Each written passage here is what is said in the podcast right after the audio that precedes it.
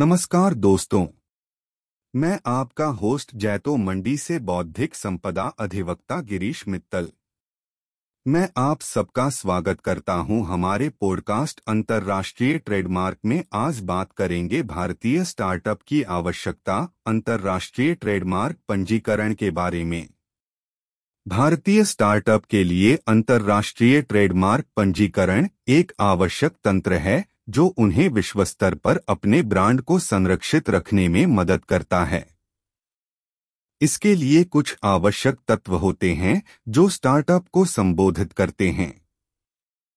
पहला तत्व होता है ब्रांड नाम, जो स्टार्टअप के नाम का मूल भाग होता है।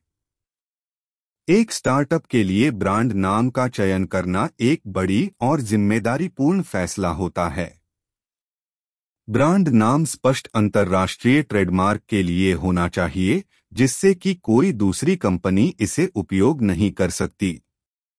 दूसरा तत्व होता है ट्रेडमार्क का दाखिला, जो अंतर्राष्ट्रीय ट्रेडमार्क पंजीकरण का अंग होता है। यह एक अधिकृत दस्तावेज़ होता है, जो संबंधित अंतर्राष्ट्रीय संस्थानों को प्रस्तुत किया जाता है। तीसरा तत्व होता है अंतर्राष्ट्रीय ट्रेडमार्क पंजीकरण शुल्क, जो स्टार्टअप को देना होता है। यह शुल्क